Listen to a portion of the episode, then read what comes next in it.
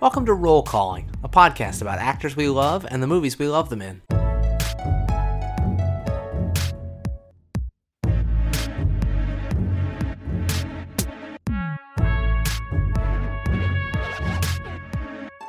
I'm Ned Baker, a filmmaker and a movie watching guy who didn't present an intro this week. And I'm Caroline Siede, and I can dig it. Great. The way that this podcast works is that Caroline and I take turns curating a five film miniseries starring an actor we love, and the actor we love, whom we are discussing this week, and last week, and next week, and the weeks on either side of that, is Jeffrey Wright, the absolutely top tier that guy actor who this is what happens when I don't prep a script for these things. It comes in real, real loosey goosey. I'm, I'm feeling a little bit less formal because we don't have a guest on today. It's just you and me, baby. Just you and me, baby. So I'm coming in hot to talk about Shaft. Shaft. That's right. Can you dig it? I wasn't sure if you were setting me up for a classic Shaft. Yeah, we kind of were. We may, we'll probably do that a lot this uh, episode. For the past past week or so, Emily's gotten, I think, very annoyed with my sort of walking around and going, Shaft. Can I read you the um it wasn't really a tagline, but it was a voiceover from the trailer for the 1971 Shaft. The sort of Absolutely. like verbal tagline is hotter than Bond, cooler than Bullitt. Isn't that such a good tagline? yeah. You know, Bullitt the Steve McQueen. Absolutely. Ugh. Yeah. Bullitt's extremely cool. Bond's extremely hot, but Shaft This is more. like fuck you both, I'm the best. That's right. Which I can really respect. And yeah, I feel like maybe there's too much copyright business now. You know, if it's like if you just made a car movie and you're like better than the Fast and Furious. Yeah. Feel like we've kind of moved away from that that little like line of marketing. But yeah, there's a lot of very cool slogans and such attached to both that film and and uh, its subsequent sequels and this one. Before we jump on into Shaft Town, uh, how you been, Caroline? You know, I'm good. It's getting into busy time of year for us film slash TV critics, where we're I'm sort of like catching up with all of the year end, all the movies and TV shows that came out this year. But uh, it's been fun to sort of squeeze a little bit of Shaft in between all the new stuff as well. It's been a medium busy time for me. I have been uh, traveling a little bit, and I'm going to be traveling a little bit more. But I was in um, I was in New York yesterday. Wild. Uh, you kind of just casually revealed this to me before we started recording, and then didn't explain further. Yeah, and I I didn't finish my story. So here's so here's my story. You did end up seeing the 1971 Shaft yeah, this week. I watched that along with the 2000 version.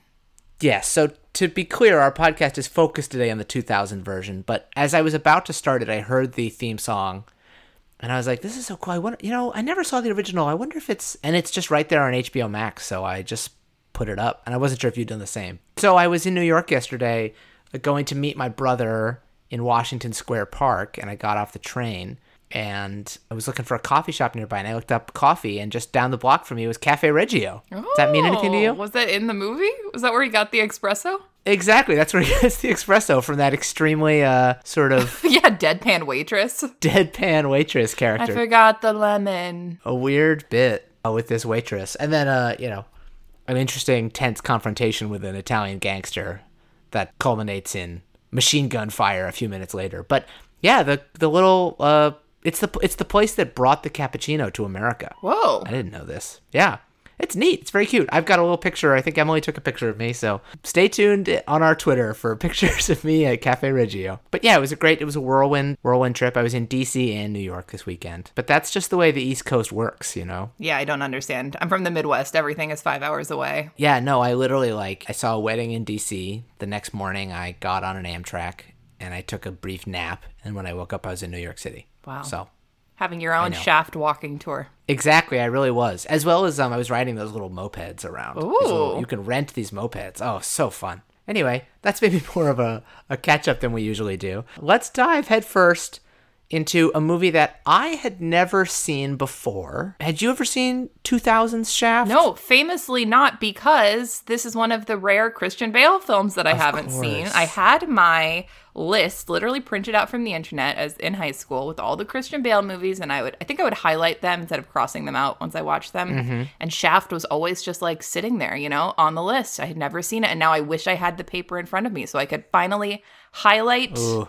this not exactly a Christian Bale vehicle, but you know, he's a featured player. He's got a part. I guess he's theoretically the primary antagonist.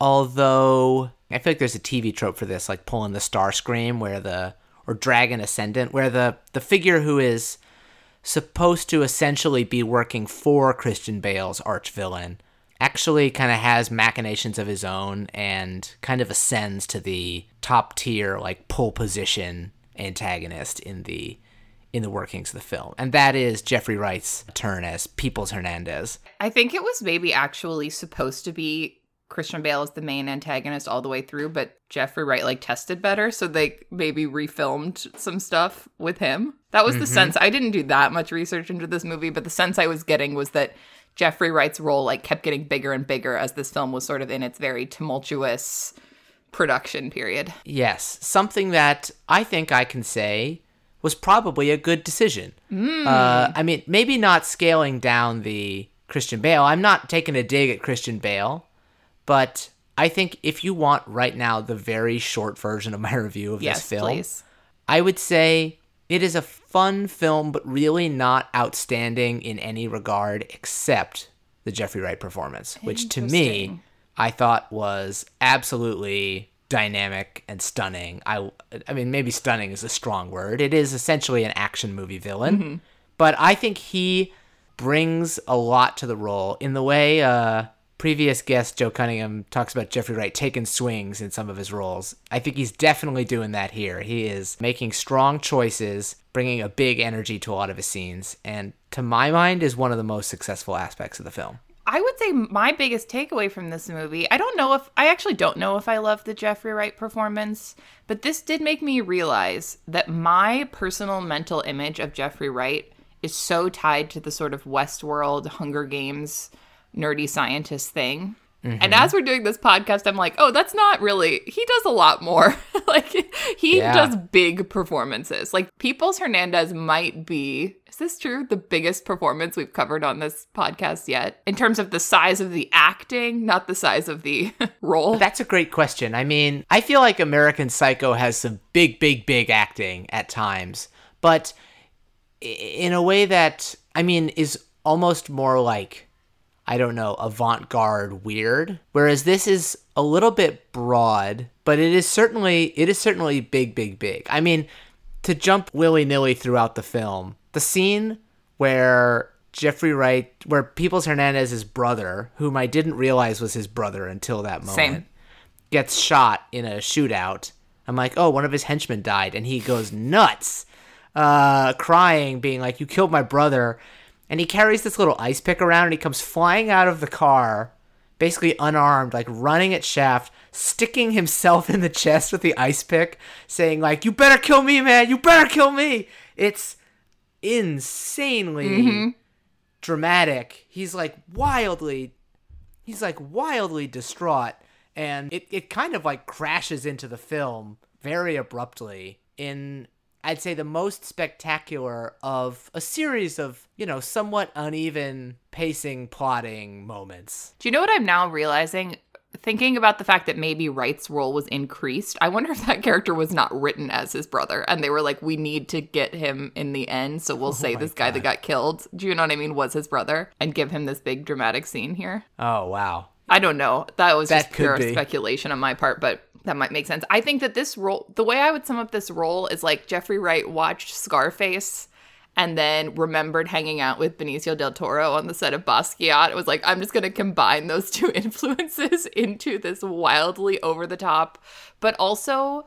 He does. I, I cite Benicio because he does a lot of those like really weird line readings that I feel like Benicio does. Like you'll just give Benicio del Toro a script, and he'll like he'll just be like, I won't say these words in the way any normal human would say them. I'll put pauses and I will linger and I will emphasize strange words. And I feel like Jeffrey Wright is fully doing that with his sort of like free flowing, almost seductive, charismatic dialogue, but then also a lot of that Pacino, Scarface, over the top, you know, stabbing yourself in the chest with an ice pick stuff. I think that lineage is an accurate one to point to. Although maybe I was just in the thrall of this.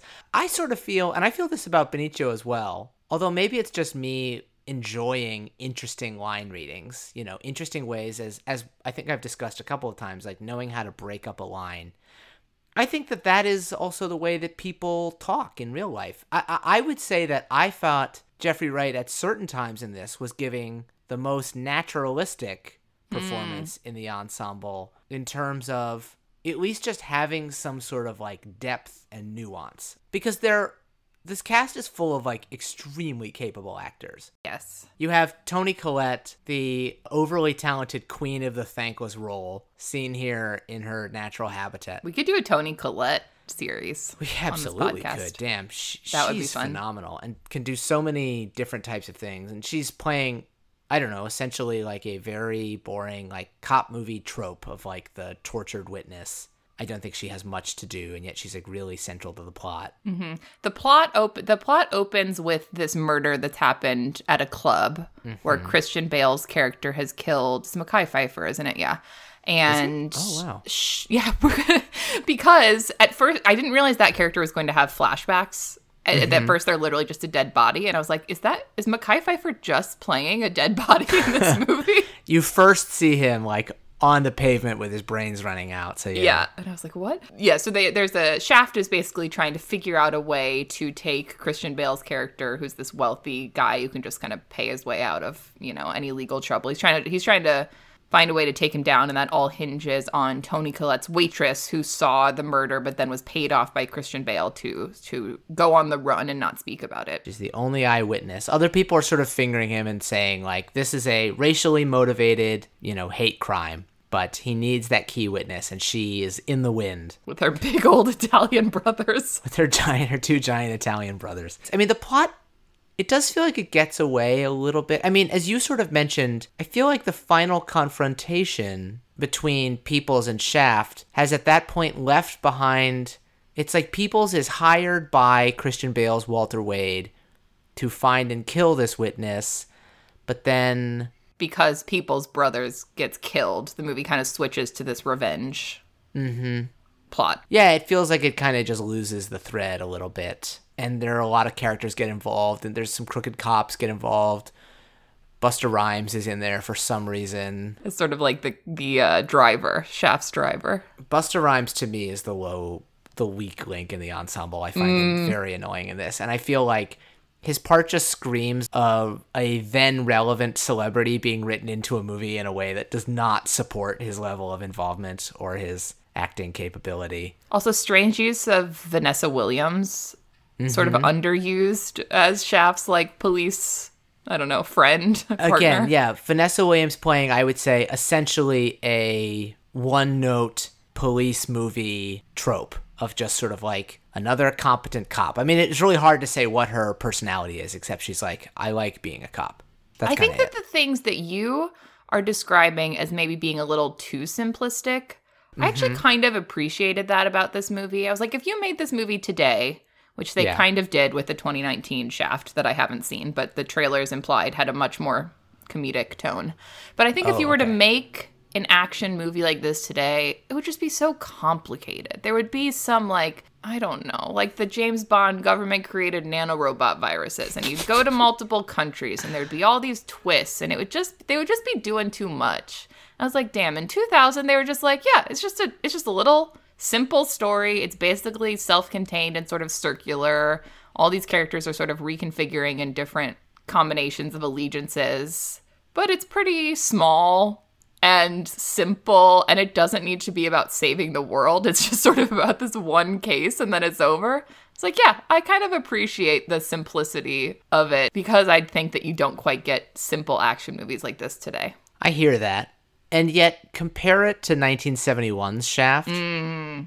which you watched before or after the 2000 Shaft? I watched after. Okay, I watched them in chronological order. Should we just lay out the time, the general Shaft timeline, which I actually didn't know? Like, I did you have a cultural conception of Shaft before you watched any of these movies? the theme song and the coats. Mm-hmm. But I will say, you know, in a way that we often are sort of saying, because of our medium youngish age, you know, we, we learned of Jamie Lee Curtis as the Activia, and then we retroactively went back and learned Sure. about her whole history as like an 80s icon. Yeah. Shaft, my first conception was of the Samuel L. Jackson, that cover, shaved head, long coat, that sort of character, whom I only knew from posters and trailers. And then I became later on sort of aware that there was an older Shaft, which I assumed was kind of like outdated and lame. And yeah, I knew the theme song.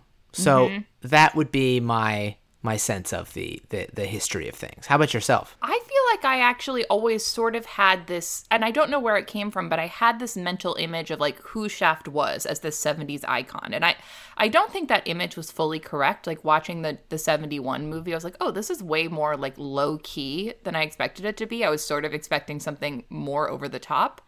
But I, like, I did know somehow, even though I hadn't seen 2000 you know, I hadn't seen the Shaft from 2000. Even when that came out, I was like, oh yeah, it's like a remake of that famous, you know, 70s thing. Like I do feel like Shaft is one of those characters who a lot of people could be familiar are familiar with even if they haven't actually seen the mm-hmm. Shaft properties, which are the 1971 Richard Roundtree movie that we both watched. It's like a really just like a fun 70s like noir.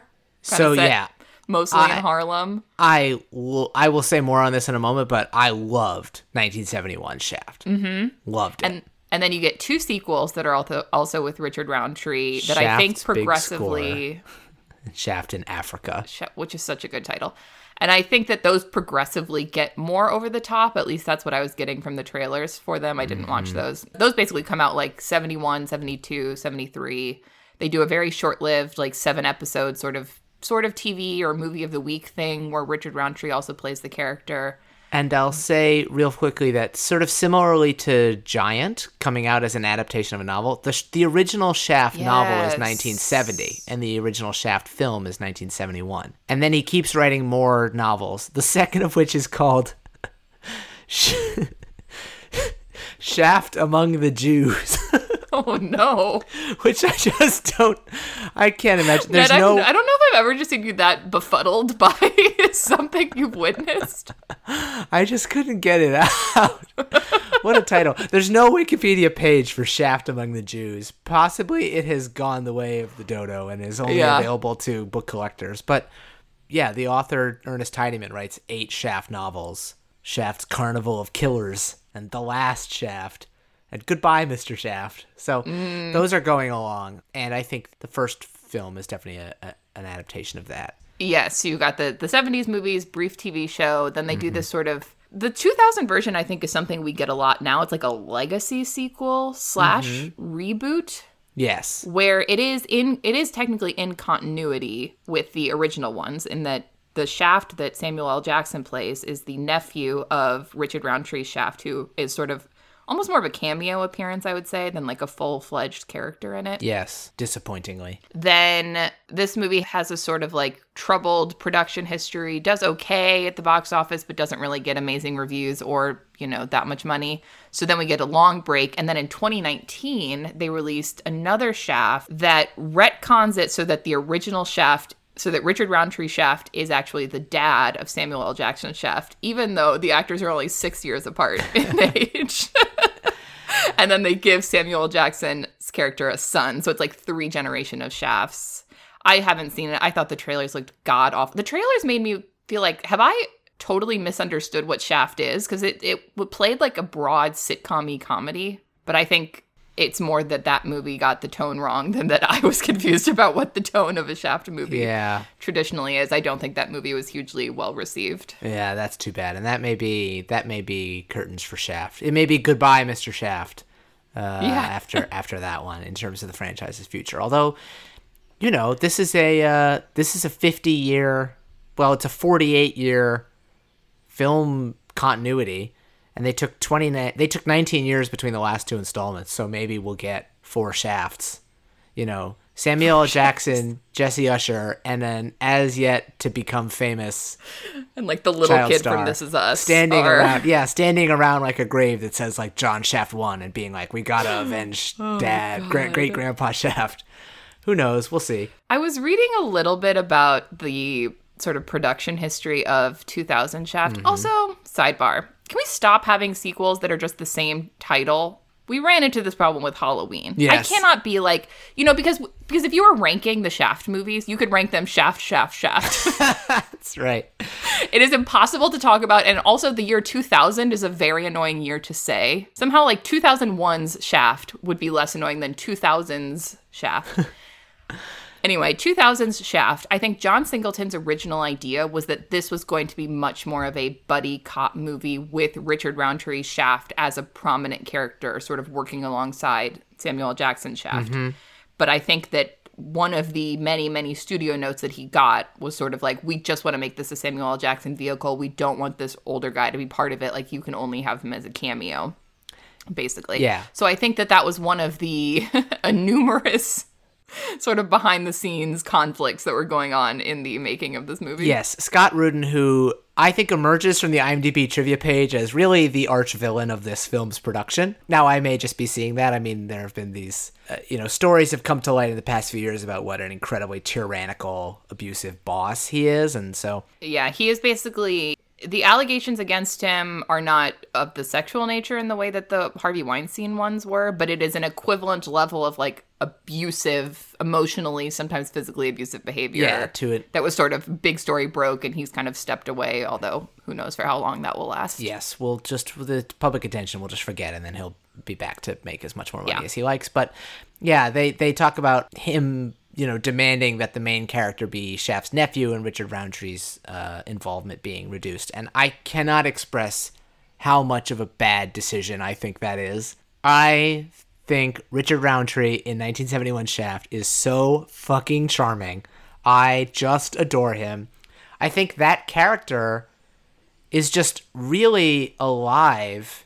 I mean, as much as he is kind of like a bundle of tropes and ease, and you know, he has so few like struggles and flaws in the movie. He's just like a cool dude who wears cool clothes. He's friends with everybody. He's got a mm-hmm. nice pad. He has sex with all kinds of women. I was so struck by his sense of humor, his like genuine ease, and this idea of like, like even the origins of the word cool as being something that comes from the black community about not getting angry because displaying anger is dangerous for black men in like mid 20th century America and now.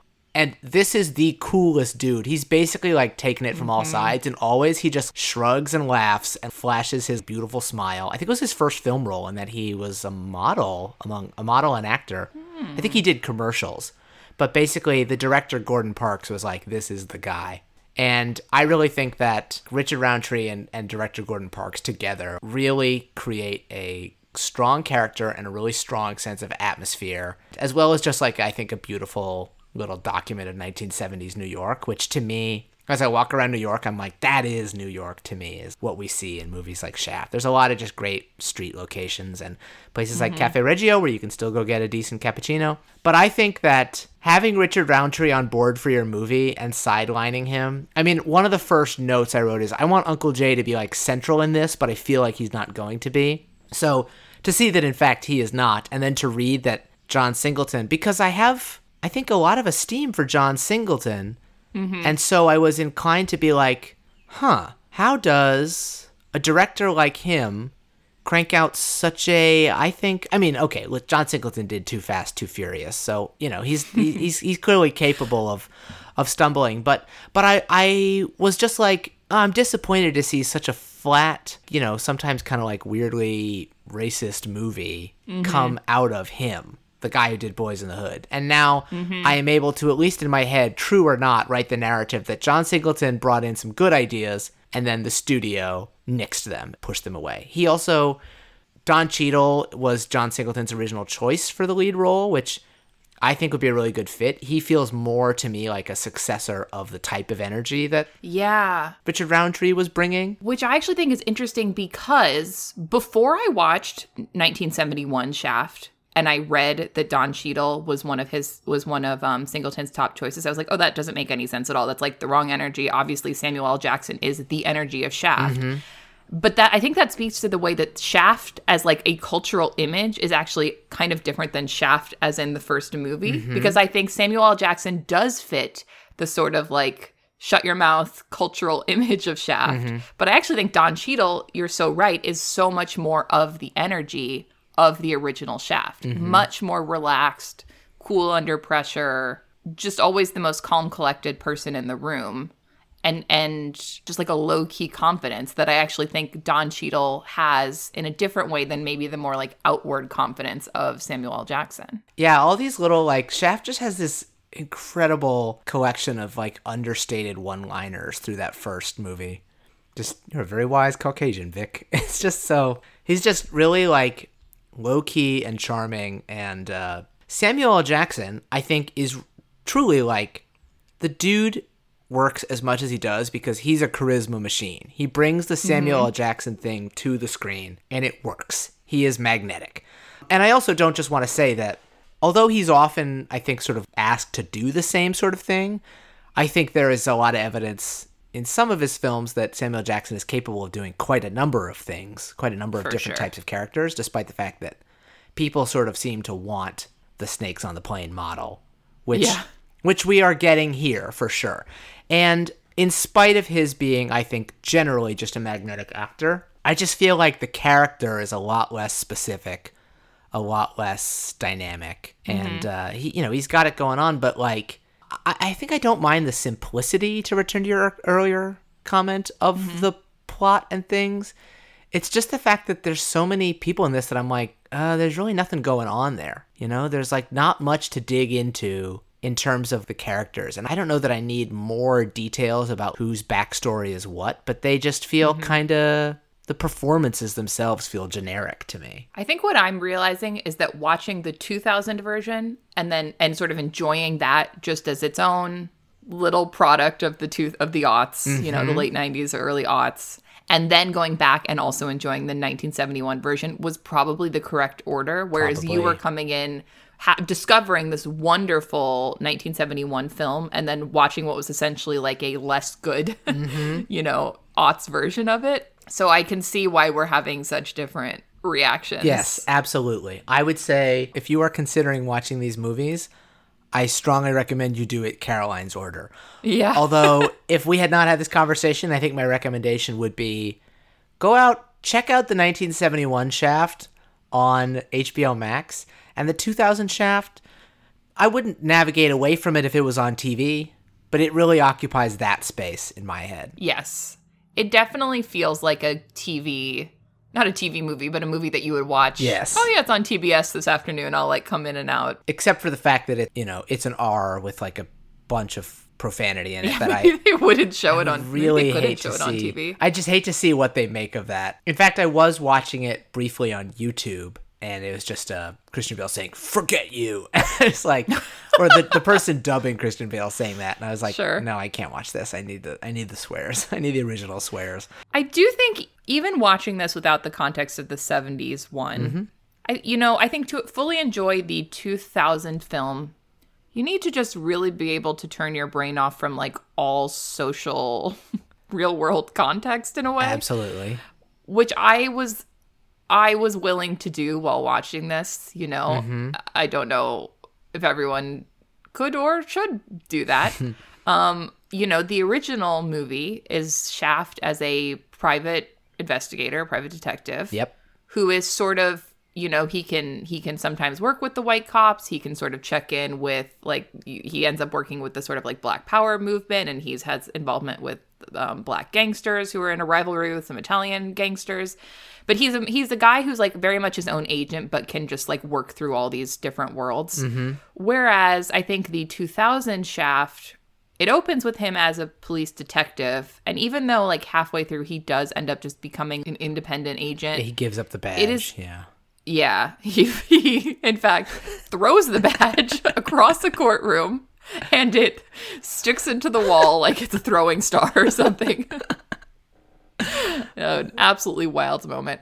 But even though Shaft, you know, very dramatically gives up his badge, this whole the 2000 movie definitely has the vibe of like vigilante cop justice. Totally. And like we're gonna rough people up and sort of I don't know if it's meant to be satirical, but sort of just like lean into the corruption of police mm-hmm. as like a main element of the movie, but almost an element you are supposed to be cheering for, at least when it's aimed at like the bad people. Yes. Absolutely. And all of that is very different than the 70s version and also just difficult to watch slash parse as to what this movie is trying to say with all of that stuff. Yeah, I really feel there are these moments where because Shaft is the good guy, we're supposed to see this as a system working when there's a moment where basically in exchange for information from this one woman, she says, "Can you make sure that like hoodlum on the corner doesn't talk to my son anymore?" So Shaft goes over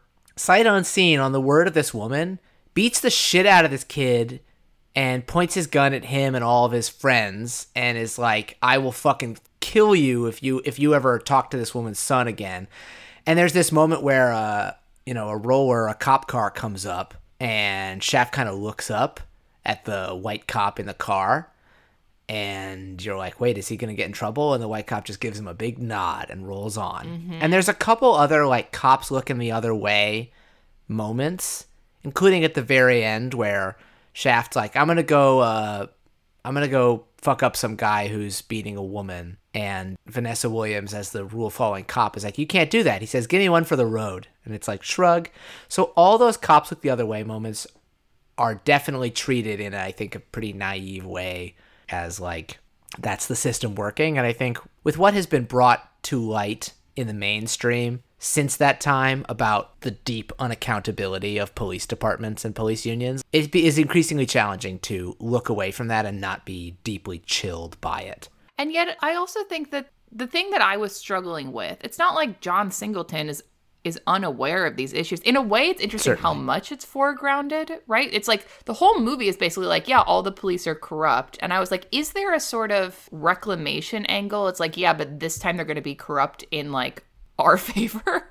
like I was wondering if there was because it's so overt, right? It's like such a big part of that movie. Like mm-hmm. the nod scene you're talking about is so prominent. Yes, it's really like highlighted. And I don't know, certainly neither of us are the experts who are going to be like breaking down these no. complicated issues, but like it's not a thing where it's like, oh, we don't the movie's unaware that these cops are corrupt, right? Like the point of the movie is sort of that yeah. all cops are corrupt, but then instead of taking a moral judgment against that, the movie's kind of just like, yeah, and this is how Shaft like does what he does. Yeah. Yeah, I and I found that. that. to be sort of an interesting tension. Yeah, I, and and also, you know, I should what I said a moment ago about things coming to light they came to light for me. Obviously, in the year mm-hmm. 2000, someone like John Singleton is going to be aware of the dynamics we're talking about. It's not like he didn't know or nobody knew. But it's tricky because it doesn't feel like in the final edit, it does not feel to me like we are supposed to be that troubled by the deep corruption of cops. It feels like to me we are supposed mm-hmm. to say Shaft's pretty clever for making this system work for him the way it does. Right. Yeah, I think you're right. There are moments when the rich white guilty criminal Christian Bale is being brought into a station house and all these black cops are like cheering and being like, "We got you."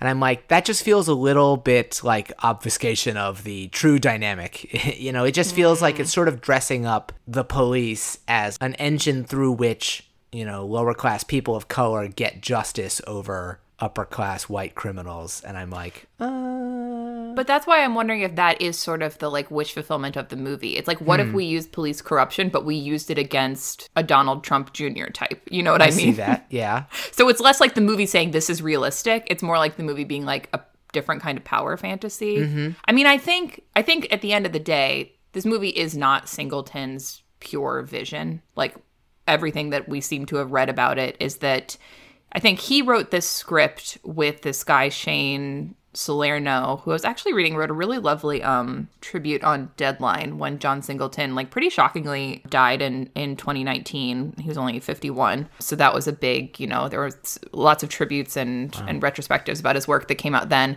But it sounds like John and Shane wrote their version of this script.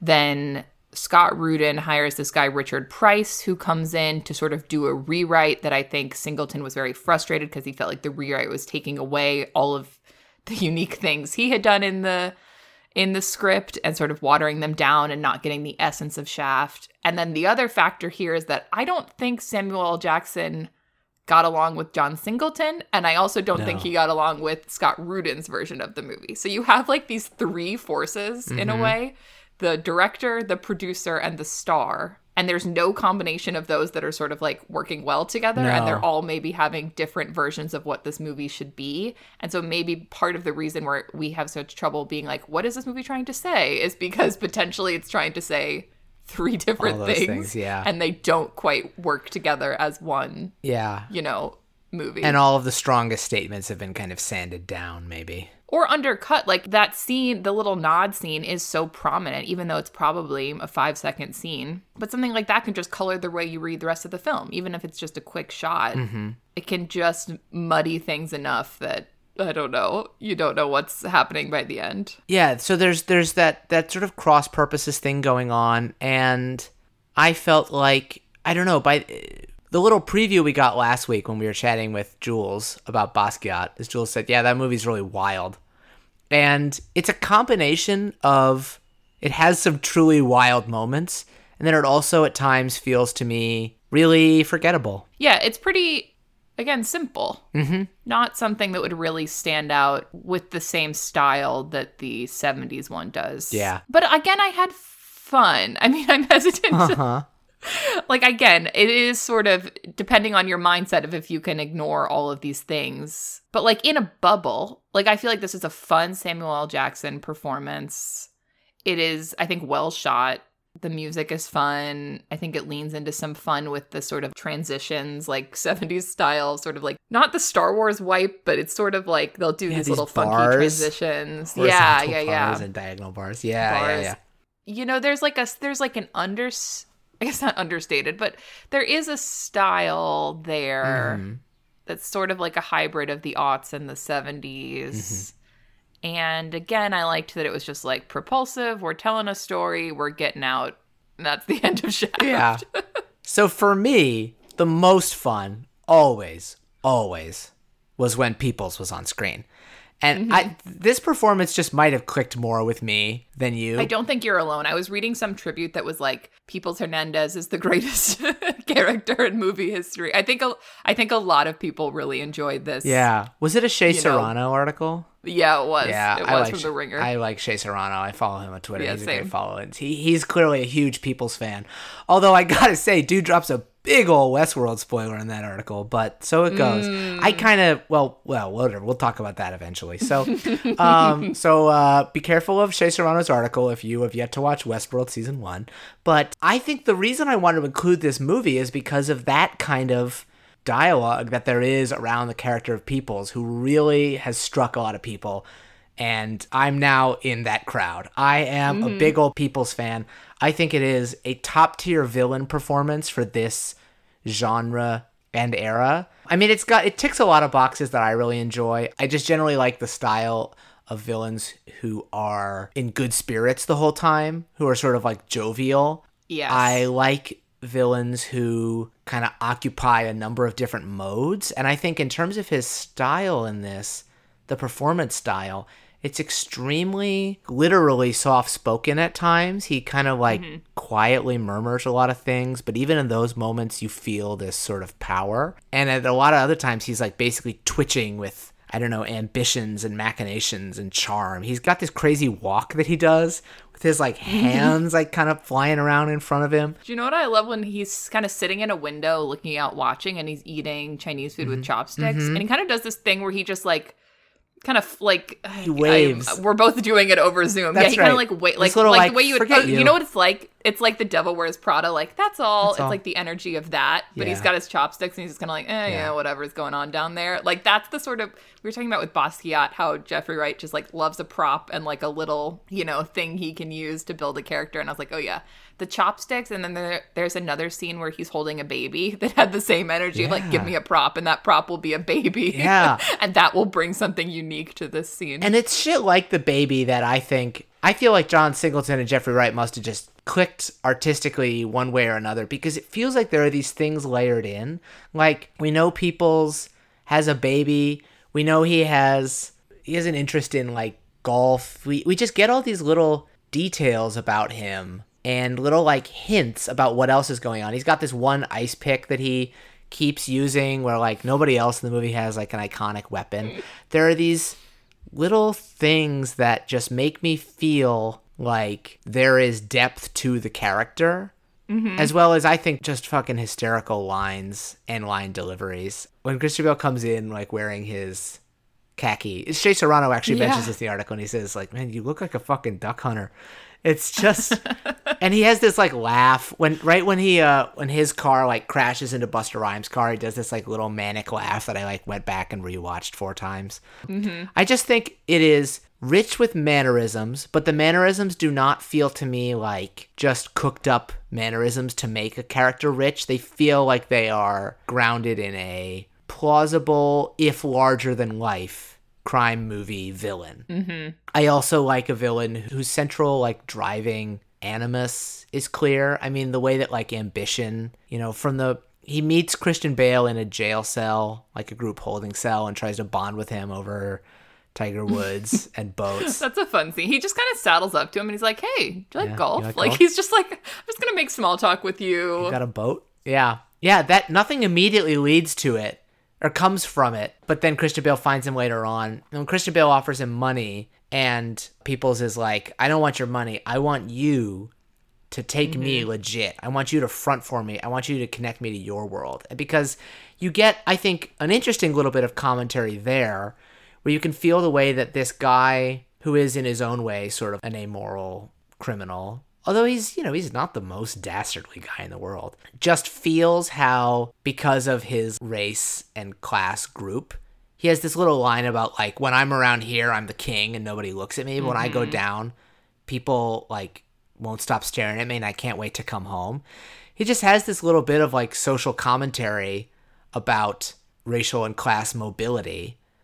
You know, through the lens of him being like I'm a villain, I want to expand my drug trade or whatever. But I just I mm-hmm. just find it to be a solid grounding in a character who then has lots of fun bits to do. There is a certain amount of like tragedy to him. Totally. As much as I, th- I think he's one of those villains that you do sort of like, you don't necessarily root for them to succeed, but you like, you know, you enjoy watching them in a way that makes them compelling. And the idea that like, yeah, he is limited in his ability to do crime Mm-hmm. by racism. There is like a, and classism and anti-immigrant sentiment Yeah. all these things. There is like a tragedy to that, and that the even Christian Bale comes to him and is like, "Help me out, I'll pay you." And he's like, "Can you?" Like you said, I don't want you to pay me. I want you to give me access to these spaces. And even Christian Bale is like, no, I won't do that. Fuck you. And you're like, God damn, even this guy that came to him, like asking him for help, is now being so rude to his face. Like there is a real Yeah.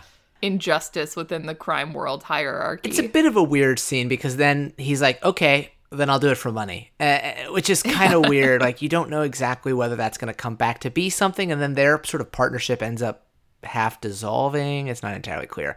But I do think you're right that he's to the point where I'm like, we're teetering on the edge of this being to the detriment of the film. A character who you almost want to root for. It's like a little bit of that, like, Killmonger syndrome. Mm-hmm. Although I, you know, it's I use the example from Black Panther, and I actually think Black Panther is a movie which, if you are reading closely, does a very good job of making its villain a villain, in spite of him being charismatic and having a sympathetic impetus. But yeah, I'm a little bit like when Shaft kills his brother and he's so distraught. I'm like, this mm-hmm. is the most raw, I don't know, 70s style acting pathos you get Yeah. in this whole movie.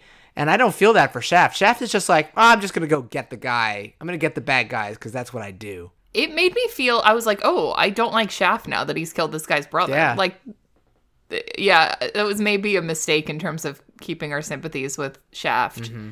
I I will point out, I think so. Peoples is a Dominican character. Mm-hmm. I don't think you would cast it this way today. They actually originally planned to cast John Leguizamo, Mm-hmm. who left to do Moulin Rouge. John Leguizamo, also great. Probably would have been great. Yeah, But- love John Leg- Leguizamo. Um, so yeah, just to throw that out there, like I think this was a sort of a 2000s era casting choice because Jeffrey Wright is not Hispanic. Yeah. But yeah, I think that I think at the end of the day, these tropes, these like mafia gangster tropes, are some of my least favorite tropes just in general in film. I feel like we've maybe run into this before on the podcast. Yeah. So that tends to draw me less to this kind of performance, I think, than maybe it does for you. But that being said, I do think this is like a strong example of the charismatic but haunting crime lord archetype. Also, there's a scene where he's talking to someone while he poops, and I feel like we just need to acknowledge that that happened. Absolutely. So here's my list of the five wildest parts of this movie. Okay, I'm ready. I'm ready for Okay, it. Okay, number five, as you've already mentioned, Shaft taking his badge and resigning by throwing it like a throwing star, and it gets stuck in the wall of a courtroom. And the camera kind of follows it as it's zooming. Yeah. It's a good. It's a fun. It's a fun little stylish shot. Yeah, you could probably see that in the trailer if you just want to pick that up. You can. Um, two or, or, uh, four, just the fact that this movie ends kind of out of nowhere with the courtroom assassination of Walter Wade. I loved that. Yeah, I thought that was cool too. It's the mom of the kid Who was assassin? Who was killed? right? Christian Bale killed. And we have seen multiple courtroom scenes where every single time, because Christian Bale's character is basically Donald Trump Jr., like he can just sort of get out of any, he's super rich and wealthy. His dad's powerful. He can make any, he can make, you know, million dollar bail. He flees the country for two years at one point and like ba- barely gets in trouble for Yeah. it. And at the end, there's this Shaft's like, don't worry, like we, all the pieces are into place. The justice, will, the justice system will actually serve justice this time. And Mekhi Phifer's mom's, the character of Mekhi Phifer's mom is just like, okay. And then just straight up murders him. And it's like, there you go, justice is served. Yeah. I was like, damn, that was a good ending. Yeah, definitely caught me caught me off guard, and uh, I thought that was interesting. Um, number three, Peoples stabbing himself in the chest with the ice pick. Uh, just an insane visual. Mm-hmm. Absolutely you know, I mean, like like I think we've seen distraught villain walking down the street like screaming like I'm gonna fucking get you. But for him to be like so insane, he's just sticking himself with the ice pick. That's that's a crazy scene.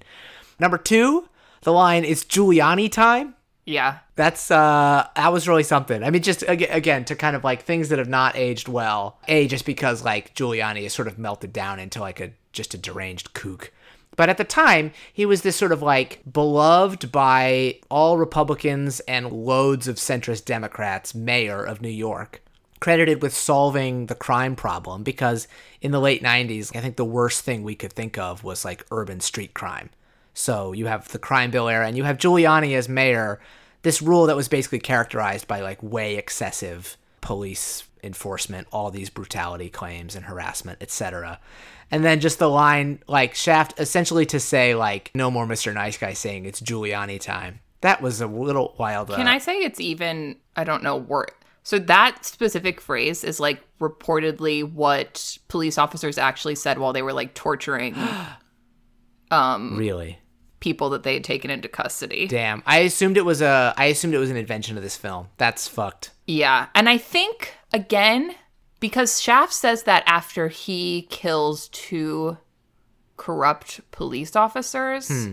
So again, there's I think there's a little there's supposed to be a little bit of irony there in terms of like well, now we're using our vigilante methods against you. Yeah. But I also think it's such a strange thing to evoke and this sort of idea of like, well, just do violence against the bad guys and now everything's good is also not a particularly I don't know, good sentiment. yeah. Anyway, a wild moment, I think, and would have been even wilder for a 2000s audience who was like steeped in sort of an ongoing story Yeah. about that kind of stuff. Although now it's more amusing in the era where Mr. Giuliani is like Mr. All Seasons Landscaping. yeah, know? true, So- true. but the number one craziest moment of the movie for me is when Peoples is like talking to Christian Bale, basically being like, "You have to do what I say, and it doesn't matter what you want." And while he's villain monologuing, just walks into his bathroom without closing the door, pulls down his pants, sits on the toilet, and in the middle of his line, just like you hear the like shit come out of his butt. It's a specifically that sounds well. It sounds more graphic and less comical than it is. It's basically just a little like plunk into Yeah, the water, like mid mid sentence. It is a such a such a choice. And you know that they just had to add. They added that little sound effect in post. You mm-hmm. know, like they were like, "Where should we put the little plop?" Yeah. But yeah, it's like I mean it it it is honestly I love it. It feels very transgressive to me in the way that like there's a lot of things we see in a lot of films, but you don't really get that many pooping scenes. There's not that many pooping scenes in film. And not in. You know, this is a. When you see a pooping scene, it's usually like a com- a comedic diarrhea scene. Mm-hmm. This is a whole new avenue of like subtle pooping Yeah. scenes. And just using something that raw and shocking to just show that Peoples is completely unafraid of this guy. He's completely disrespecting the guy he's talking to and he's he has no fear or and feels no vulnerability in just being like, yeah, now I'm gonna take my pants off in front of you and poop. Mm-hmm.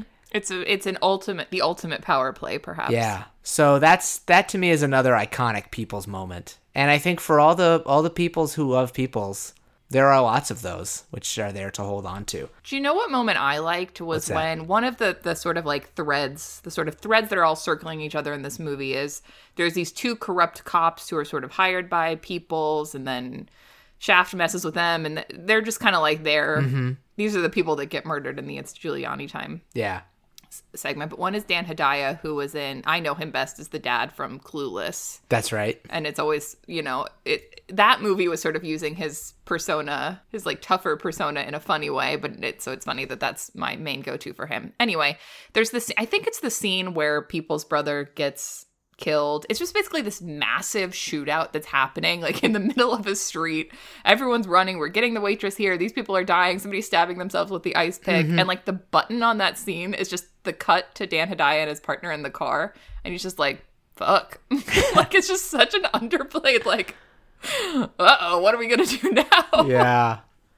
And that really made me laugh. It was a good delivery. Yeah, I I think Dan Hedaya is good in it. I mean, it's it's funny. I you know I think I sort of complained a little about the plot being unclear with the crisscrossing the end, but I think the I think the two crooked cops, it's Dan Hedaya and uh, Ruben Santiago Hudson.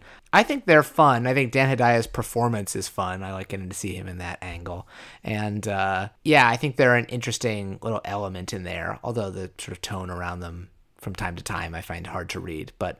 Good Dan Hedaya. Any other highlights in the cast for you? Well, I feel like we have to do a little Christian Bale sidebar since this is a I think this is a roll calling first that we're seeing one of our canonized actors in another film. I guess that's true. Yeah. we haven't revisited any performances, so I feel Okay, like you know so- we have to do a little a little Bale Bale moment. I was trying to think of a pun and I couldn't think of one. Uh, okay, let's see. Um, Christian Corner. the Christian corner. Well, that sounds like I'm sure there are lots of Christian corners, and that is something different. and the Father, Son, and the Holy Spirit. So- Welcome to Christian Corner. um, our Christian Bale corner. Christian Corner. How'd you like him? No, I'm not calling it Christian I corner. thought he was great. It was it was surreal because I'm just so familiar with this period of his like face. Mm-hmm. like a lot of the movies I like, this is you know right around it comes out the same year as American Psycho actually. Mm-hmm. I think he filmed it after, which is crazy to me because I, I was like, how did he like lose all that bulk? Like he's not as bulked up here, but I guess muscle goes away quickly. Yeah. Anyway, I'm just so familiar with his face from this era. Mm-hmm. It was like discovering like old family photos I didn't know existed or something. I was like, Christian, I think he's great. He is so evil Yes, and hateable. I wrote down a note in the scene where he is like razzing Mekhi Phifer, just like saying all these like racist shit to him in the bar. I, I wrote down, and he's he is kind of like a you know a rich bro. I wrote down he's like American Psycho but evil. Oh mm-hmm. wait, yeah. but he is. No, I had that same impulse. I was like, oh, this is the most evil character he's played. And I was like, well, I guess American Psycho, he does do like more evilness. But it's in American Psycho, there's that element of comedy that sort of is. Yeah. He's it's commenting on it. so slimy and racist and unredeemable. Yeah. and you even do get some it's not like one of those people where they give you no glimpse of his point of view there's a scene one or two scenes where he's like talking to his wealthy dad and wealthy lawyer. You get a hint that like he lost his mother and his dad has like a hot young wife. Mm-hmm. And even as you get his perspective you're like there is nothing to care for here. I mean the donald trump jr comparison i think is an apt one. Maybe that's maybe that would be seen as just you know, liberal hysteria on my part. But the idea of someone who's so silver spoon raised with so little of a moral compass, and it's not even, you know, as, as we sort of like compare it to American Psycho, which may have some mannerisms in common, it's not even like the guy who has the compulsion to kill. It's just like a shitty dude who has no desire to stop being a shitty dude. He just wants to escape accountability for his actions. And I think he plays it so well Yeah. that I kind of get why test audiences were like, we want less of this and more of people's. Mm-hmm.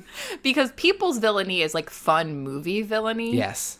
Whereas Christian Bale as Walter Wade Jr., that villainy is like icky and realistic. Yeah, it's despicable and and feels but maybe in a way the movie would have been stronger if he had been the main villain and the main target because again i think there's something subversive about seeing this uber privileged guy who always the system always benefits. Like seeing the system twisted to take him down, Mm-hmm. I think could be interesting and subversive in a way. It does the movie kind of like peters out and doesn't really follow through on that. Yeah. But it's also hilarious to me that like he does this, he does American Psycho, and then everyone's like, he should play Batman. it's like, what do we think Batman is? That these are our reference points. It's like a real trilogy of little like rich, rich, you know, guys who at least present as assholes to the outside world. Like you really you could put this American Psycho and Batman Begins into a little trilogy of Christian Bale's rich American. Yeah, you know those like matrices. Like, I, I, it would be interesting to look at a, um, you know, basically a two axis, like the Christian Bale blue collar to white collar, on like your X Y axis, and like evil mm-hmm. to good. You've got Bruce Wayne as like top right corner, super white collar, super good, and then you've got mm-hmm. Patrick Bateman. Let's say almost to the top left corner, like over in that area, and then you've got Walter Wade Jr. top left corner, and then you've got mm-hmm. like Dickie Eklund, kind of like all the way blue collar, in the good, but not all the way over to the good corner. I forget what else we did. It's just funny that there was this real period of his career where it was like, we only want to see you playing wealthy American Wall Street bros. Yeah. Which I don't feel like is how his career started or how his career is currently going. Mm-hmm. But in the 2000s, we were like, Christian Bale, this is what we want from you. Yeah. Please play this role in every possible. Well, you know, Laurie is uh, a, Laurie is good and wealthy. He's blue. co- He's he's kind of like he's kind of like up in the right quadrant. He's pretty good and he's pretty wealthy, although he's not Bruce Wayne wealthy. And then you've got true Cowboy from Newsies, Jack Kelly. extremely bottom left. Uh, wait, mm-hmm. uh, You're gonna need to draw bottom out left. put it on Yeah, our that's right. Twitter account. I know this is terrible podcasting. I'm trying to describe a visual two axis matrix. I'll just sketch it and put it on Twitter, mm-hmm. and I'll leave it at that for now. But yes, I agree. Yeah. It is a really solid. Again, like he does not have the the moral complexity of people's, but I do mm-hmm. still think it is a fully lived in Christian Bale role. He gets a cell phone as a prop at one point, so there's that. Mm. Also, we haven't, I don't think we've mentioned this on the podcast yet, but one of Jeffrey Wright's upcoming roles is as Commissioner Gordon in the new Batman, right? So this, the scenes of them together are like a former Batman and a future Commissioner Gordon Yes. meeting up in a prison cell And uh, while Nick Fury watches from afar. That's right. And uh, actually, um, Pat Hingle, who plays the judge in Shaft, Mm-hmm. was Commissioner Gordon in the original Batman, the the '89 Batman. Whoa! Despite the fact, So we've got two Commissioner right, Gordons two and Gordons. Batman, mm-hmm. none of which are from the same Batman universe. which is awesome. Except I am again going to sort of like make the make the argument that like when the superhero landscape has gotten as crowded as it is now, we're going to have this again. Because in the last movie, we didn't comment on Commissioner Gordon talking to the Green Goblin in an art gallery, wow. but you know. so right. And uh, Everyone has been a superhero. Everyone's a superhero at some Except for. Toni Collette. Let her be a superhero, man. yeah, She'd be good. hero or villain? She, I feel like about villain is more both? predictable. She did, um, she was a villain in Triple X Two, which also has Samuel L. Jackson. Whoa. And Toni Collette and Christian Bale were in Velvet Goldmine together. Ah, I still haven't seen Velvet Goldmine. God, there's Maybe when we do our Toni Collette series, so we can. many movies to see. Too many movies. Yeah. Any other last hits on uh, Shaft? Shaft. we did it in sync. Um, you know, no. I don't know if this movie. I don't know. I don't know if this movie. That's my ultimate thought. Oh wait, I here's what I was going to say. I feel like we need to close out Christian Corner Oh, by saying Amen. So we need to circle back around Okay. to officially end that Thank segment. you. Um, as to Shaft, I think it is what it is. I think you're right that watching this, half watching this on TV one afternoon, but in a version that still has the motherfuckers in it, mm-hmm. would be the ultimate way to watch this movie. I don't think it necessarily holds up from a moral point of view. I think as a piece of early 2000s filmmaking, it's kind of fun. But I think that if you want the pure Shaft experience, the 1971 version is the way to go. Yeah, and and I would sort of say I think you're totally spot on that I have maybe a great deal of enthusiasm for sort of like gangster movie tropes and like just criminal villains and those kind of characters. And if you do as well, you got to see Peoples Hernandez. But mm-hmm. beyond that, I would also echo. I could I could talk longer about all the things I like about 1971 Shaft. It has so much fun in it, and it's just a it's just an easy watch and a cool little time capsule. And uh, and Richard Roundtree's performance is terrific. So Yeah, super fun and like accessible movie. You know, even if you're one of those people that's like, oh, old movies are not always for me. Like, I feel like that's one you could throw on and still get quite a lot out of. Totally, yeah. All, and all the things I was saying about like, oh, it's like the real New York. Like, you know, it's just yeah, you can you can enjoy that on a lot of levels. Yeah. And I will always remember Shaft as the movie that really drilled home for me that Jeffrey Wright is a little bit of a ham in the best way. Mm-hmm. That my idea of his little, you know, internal scientist nerd characters is but one of the many flavors of ham that Jeffrey Wright can mm-hmm. can serve up on a plate and that is very fun. This this this mini series is really opening my eyes to I think the breadth of Jeffrey Wright's work as an actor. So next episode is going to be a role calling first, technically, because we are going to be doing our first mini series. So three years after Shaft, Shaft is 2000. Three years later, HBO gets their home box office pause. Uh, and I, I, I don't know exactly what like what HBO existed as at the time. Like it, like the prestige TV era was not there yet, so I'm kind of curious to contextualize this and that. But they take on Angels in America, the Tony-winning, Tony written, Tony Kushner written play that made Jeffrey Wright a Broadway icon, and they adapted it to a miniseries. We've mentioned it a couple times on here because it was such a the play version was such an important moment at the start of Wright's career. But next episode we are going to take a look at his turn as Belize and Mr. Lies in that miniseries. I can't wait. I've never seen it. I've seen at least half of the. There's two parts of the play. I've seen at least one half of them on stage, but I've never seen this miniseries. It is on HBO Max. If anybody wants to watch along, I think it's a six part, so like six hour miniseries. But yeah, one of the uh, incredible cast and sort of one of the most influential plays in recent memory. Really, Yeah, with good reason, in my opinion. So, yeah, we're going to jump on in. Isaac Hayes, if you want to take us home. Role Calling is produced and recorded by us, Ned Baker and Caroline Siede. Our theme music was created by Patrick Buddy, and our logo was designed by Nick Wansersky. You can follow us on Twitter at Role Calling and email us at rolecalling at gmail.com. That's role, R O L E. And we deeply appreciate you rating and reviewing the podcast wherever you can do that. We'll be back next time to continue our Jeffrey Wright series with Angels in America. Until then, Who's the black private dick that's a sex machine to all the chicks? Shaft. You're damn right.